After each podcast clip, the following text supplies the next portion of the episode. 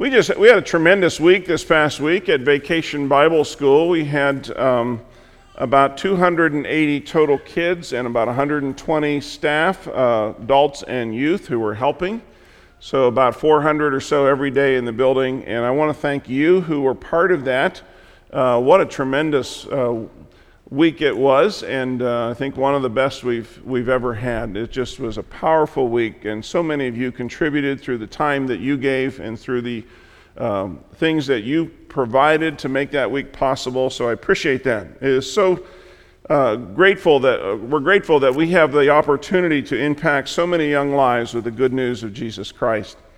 And uh, if the seeds we, uh, but if the seeds we planted are going to continue, uh, they must be watered and they must be nurtured. And so that's where all of us come in in the life of the congregation.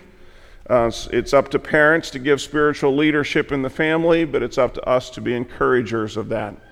And we have a lots and lots of young families in this congregation, lots of kids, and so as a whole church body, it is our privilege to be an encourager to these families, to the kids who are here, and I hope that you will continue to do that as uh, as they grow in their walk with Christ. I'm reminded of some words in the scripture that says this about our Heavenly Father. It says, "See what love the Father has given us, that we should be called the children of God. You are my sons and daughters this day because I have chosen you.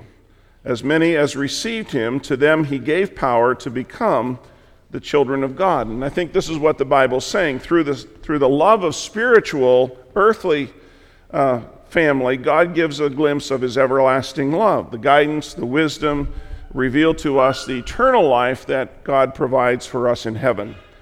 And in following Um, Uh, the example of Christ, we become more like our Lord. We grow his heart in us. And so and I encourage you to encourage that in the lives of others in our church family. And we're going to continue the summer teaching series that we uh, are in the middle of uh, in the New Testament book of Galatians. Uh, today we're going to be hearing once again Saint Paul's uh, central theme that we are put in a right relationship with God, not by what we do, but by our faith in Jesus Christ. So uh, stay tuned uh, in a few moments for that as well. Well, let's bow in a moment of prayer, shall we? God of majesty and power, you have given us sufficient knowledge of yourself and your will in the words of Scripture. However, we confess that so often we ignore your clear teaching about what we should believe or do or hope for. Instead, we follow our own impulses and our own dreams.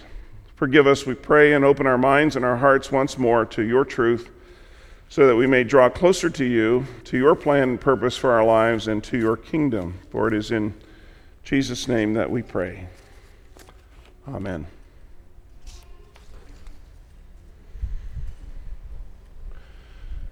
This is, uh, message is the sixth in this series, and today we are going to turn a corner in our journey through the New Testament book of Galatians. This short letter of six chapters written by the Apostle Paul is really divided into three sections. The first part is uh, what we call the personal section. It's much more personal information about uh, the apostle and about the believers to whom he's writing.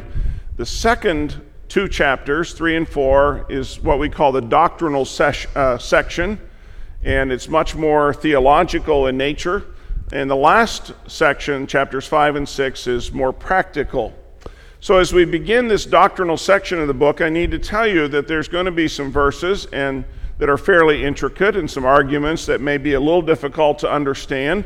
But the main point of the entire letter still remains very clear, and that is the Apostle Paul returns again and again to the one central question. And the question is, are we in a right relationship with God by the things that we do or by what God has already done for us?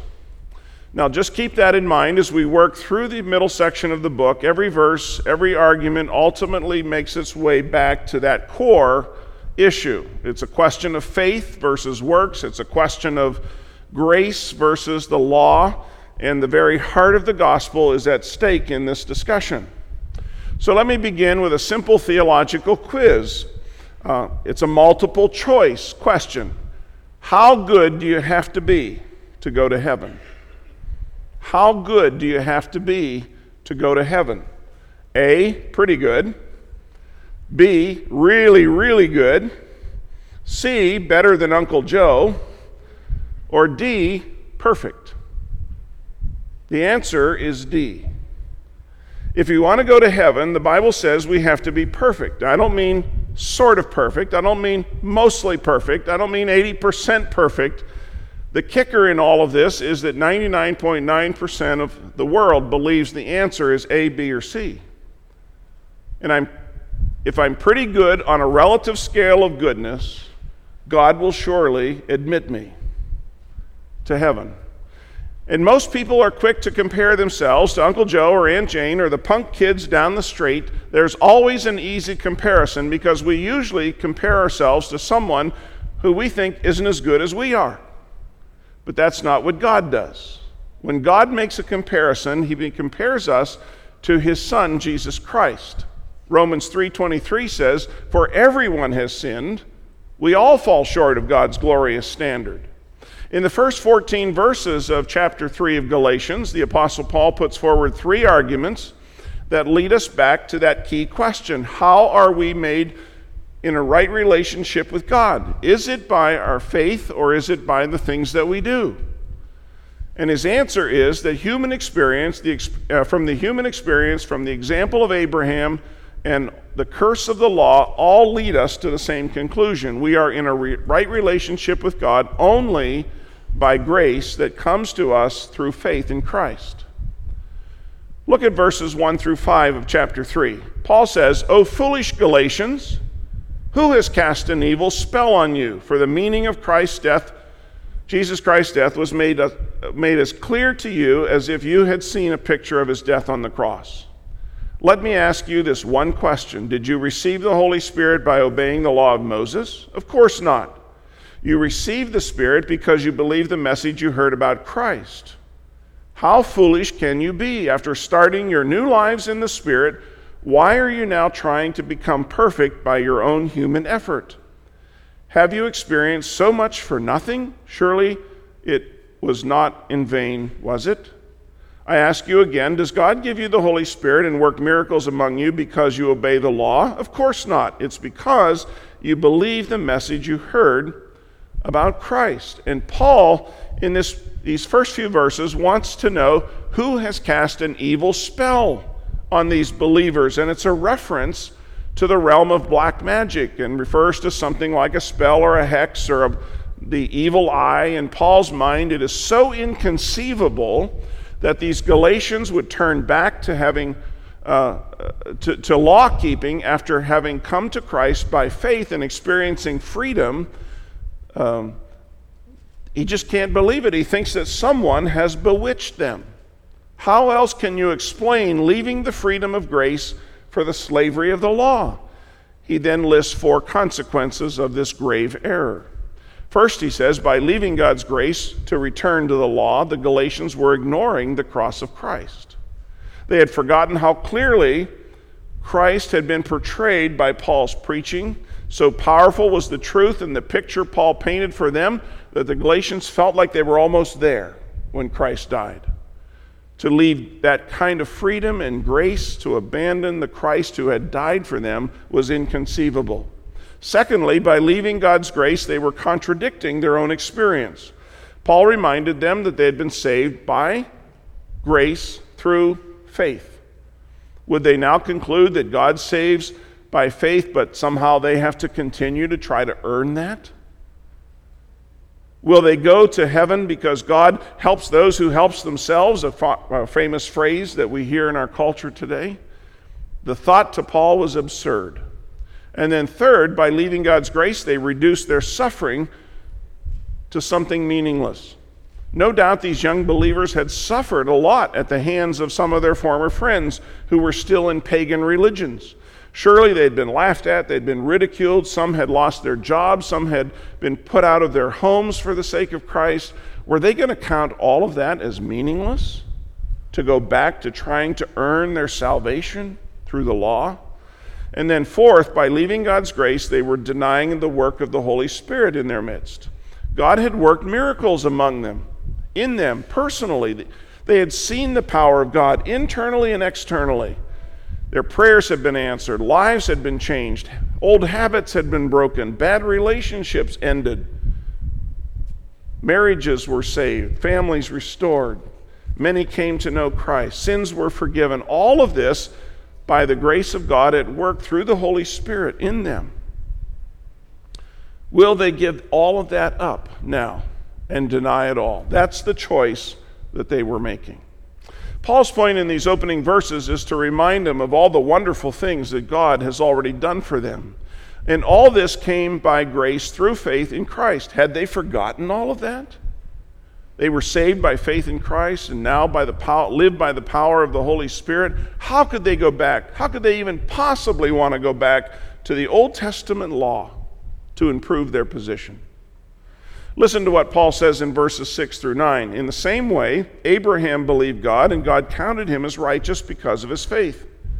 The real children of Abraham, then, are those who put their faith in God. What's more, the Scriptures look forward to this time when God would declare the Gentiles to be righteous because of their faith. God proclaimed this good news to Abraham long ago when he said, "All nations will be blessed through you." So all who put their faith in Christ share the same blessing that Abraham received because of his faith. For his second argument, Paul uses the example of one of their ancestors in the faith, and that was Abraham. This was a genius because the Judaizers, those who were trying to pull the Galatian believers away from Christ, would have considered Abraham the father of the Jewish people. Paul's point in verse six is that Abraham was saved by faith when he believed God, and his faith was counted to him as righteousness.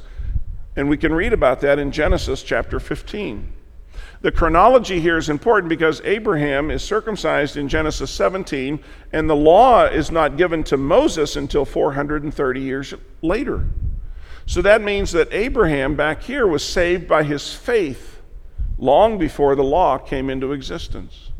Paul had ex- uh, then expands the point in verse seven by pointing out that anyone who believes the good news of Jesus Christ, the gospel, is a true child of Abraham. Now, in Paul's mind, spiritual ancestry is more important than physical ancestry. There are physical descendants of Abraham who are not spiritual descendants because they don't believe the good news about Jesus. And there are Gentiles, non-Jews, who are true sons and daughters of Abraham because they have believed in Jesus Christ.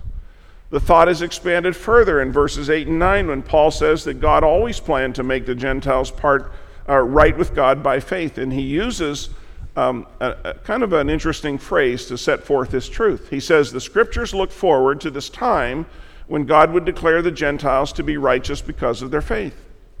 God proclaimed this good news to Abraham long ago when he said, all nations will be blessed through you. That phrase, all nations will be blessed through you, comes from the call of Abraham, which we can read about in, in Genesis chapter twelve. But you may be asking, in what sense is that connected to the good news about Jesus Christ? Well, in God's original call, there was three parts. The promise of land to Abraham, the promise of a great nation that would come from Abraham and his descendants, and the promise of a blessing that would come through Abraham and his descendants to all the nations. All the nations of the earth would be blessed. If you fast forward two thousand years, you come to the very first verse in the New Testament, which reads, this is a record of the ancestors of Jesus the Messiah, a descendant of David and of Abraham. Jesus was a true son of Abraham in the literal sense that he descended from the line of Abraham. But before he ascended to heaven, he told his disciples to go out and preach the good news to every nation. And we call that the Great Commission. The Great Commission joins together the good news about Jesus Christ and the call of Abraham. It was always God's intention to bring all people to faith, and it was always God's intention to include the nations of the world in his plan to bless the world. We can draw, I think, several important truths from this. First, the plan of salvation in every age is always by grace through faith, not our human efforts. God has only one plan, not two, three, four. God has one plan. Don't let anyone tell you that you can be saved in different ways. It's always by grace, it's always through faith, and it's always apart from human effort. that puts us in a right standing with God.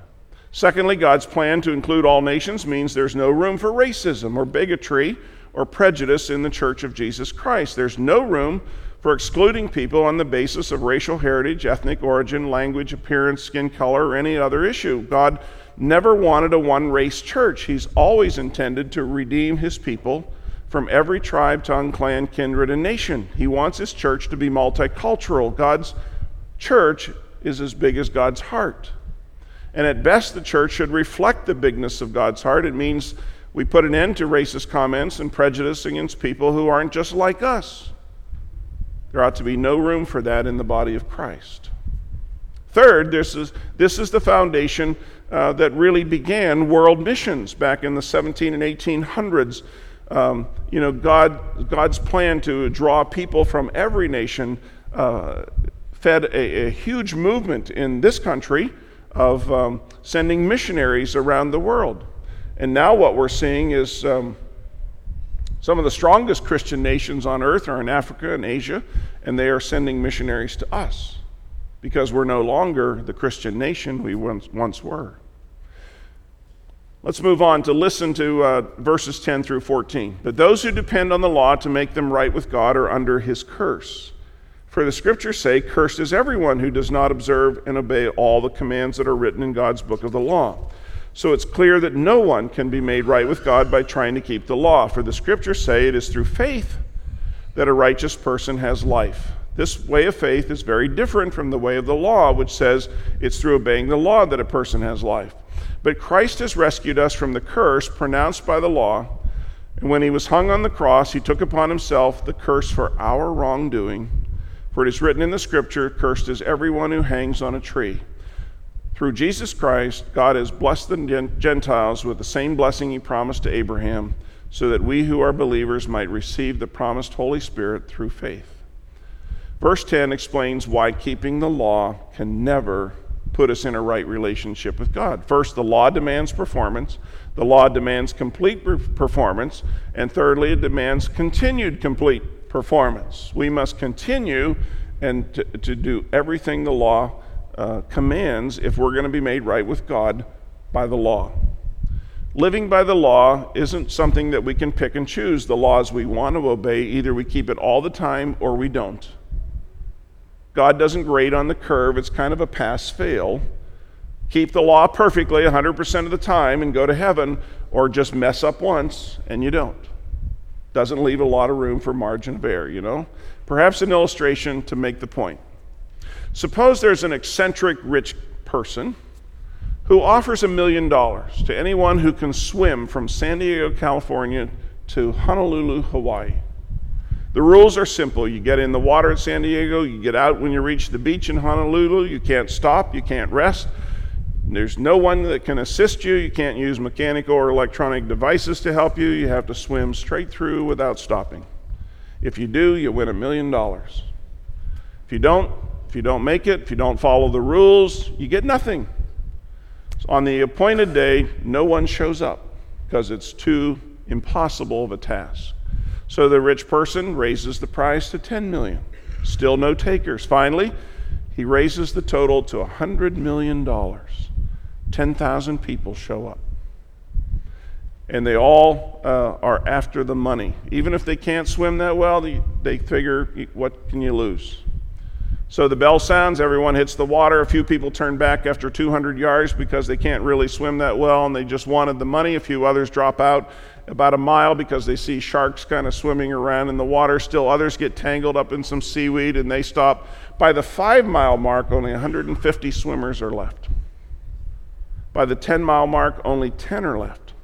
Five others drop out in the next couple of miles. At the twenty mile mark, two swimmers are still in the water, only, and then only one is left, and that's a woman who won two Olympic medals for distance swimming. Finally, she gives up about twenty-five miles into it. And she's pulled into the boat, and she says to the rich person, I deserve the money because I lasted longer than anybody else.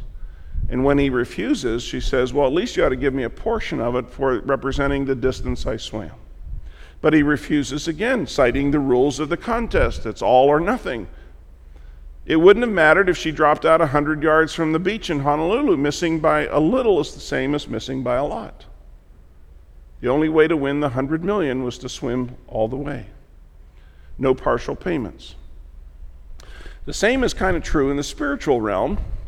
While it's true that some of us are relatively better than some other people, it doesn't make that much difference to God.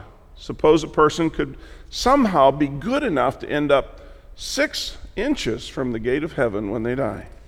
Would they go? Would they go in? The Apostle Paul says, if we're outside the gate, we're, we're outside. Being outside is not being inside, and that's what matters. Close doesn't count.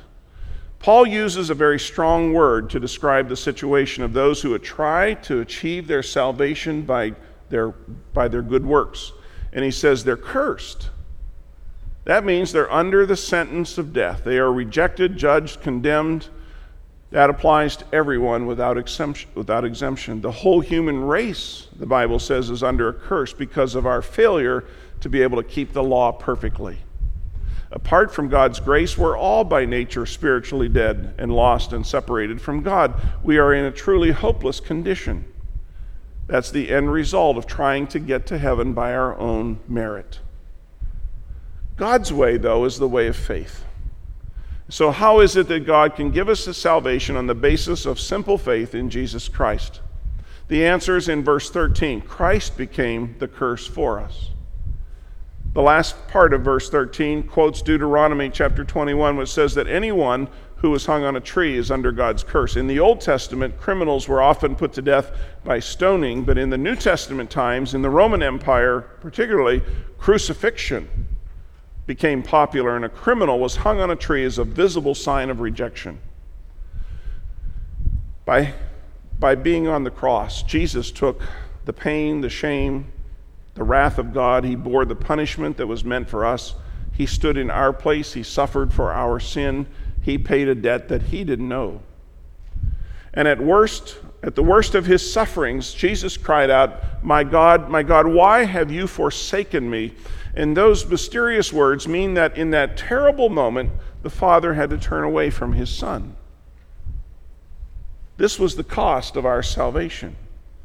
He set us free from the curse by taking the curse on himself. He was rejected so that we would not be rejected. He was forsaken so that we would not be forsaken. He was punished so that we would not be punished. And he took the curse so that the curse could be lifted from us. Now imagine that somewhere out in the universe there's this large pit. And this pit contains all the sins that have ever been committed. The pit is deep, it's dark, it's indescribably foul. All the evil deeds that men and women have ever done are there. All the evil and filth in the world continues to flow into that pit. Now imagine that when Jesus was on the cross, that pool of evil is emptied onto him. It's vile, it's toxic, it's deadly, it's filled with pain and suffering. And when God looked at his Son, he saw the pit of sin emptied on him. No wonder he turned away. Who could bear to watch it? All the lust, all the broken promises, all the murders, killings, hatred between people, all the theft, all the adultery, drunkenness, all the bitterness, greed, gluttony, drug abuse, all the crime, every evil and wicked deed that was ever done, all of it was laid on Jesus. And if we ask why such a drastic remedy was necessary, it's because sin infuriates God. What seems to us as just a small thing is a huge thing to God. And the punishment must either be poured out on us or poured out on someone else who could be a substitute for us. As one author put it, the question isn't how God, being what he is, could send us to hell, but rather how can God, being what he is, not send us to hell? Someone had to pay the price. But here's some good news. The cross, the cross is the dividing line of history. It is the most important event since the creation of the universe. We must never minimize the cross. All that God has done for us to save us comes by what Jesus has done for us on the cross. And because the cross is so important, salvation must therefore be come by believing, not by achieving. It's not what we do that saves us. It's what Jesus already did two thousand years ago, and we look to him for our salvation. That means that anyone could be made right with God anytime, anywhere. Salvation is free for the asking.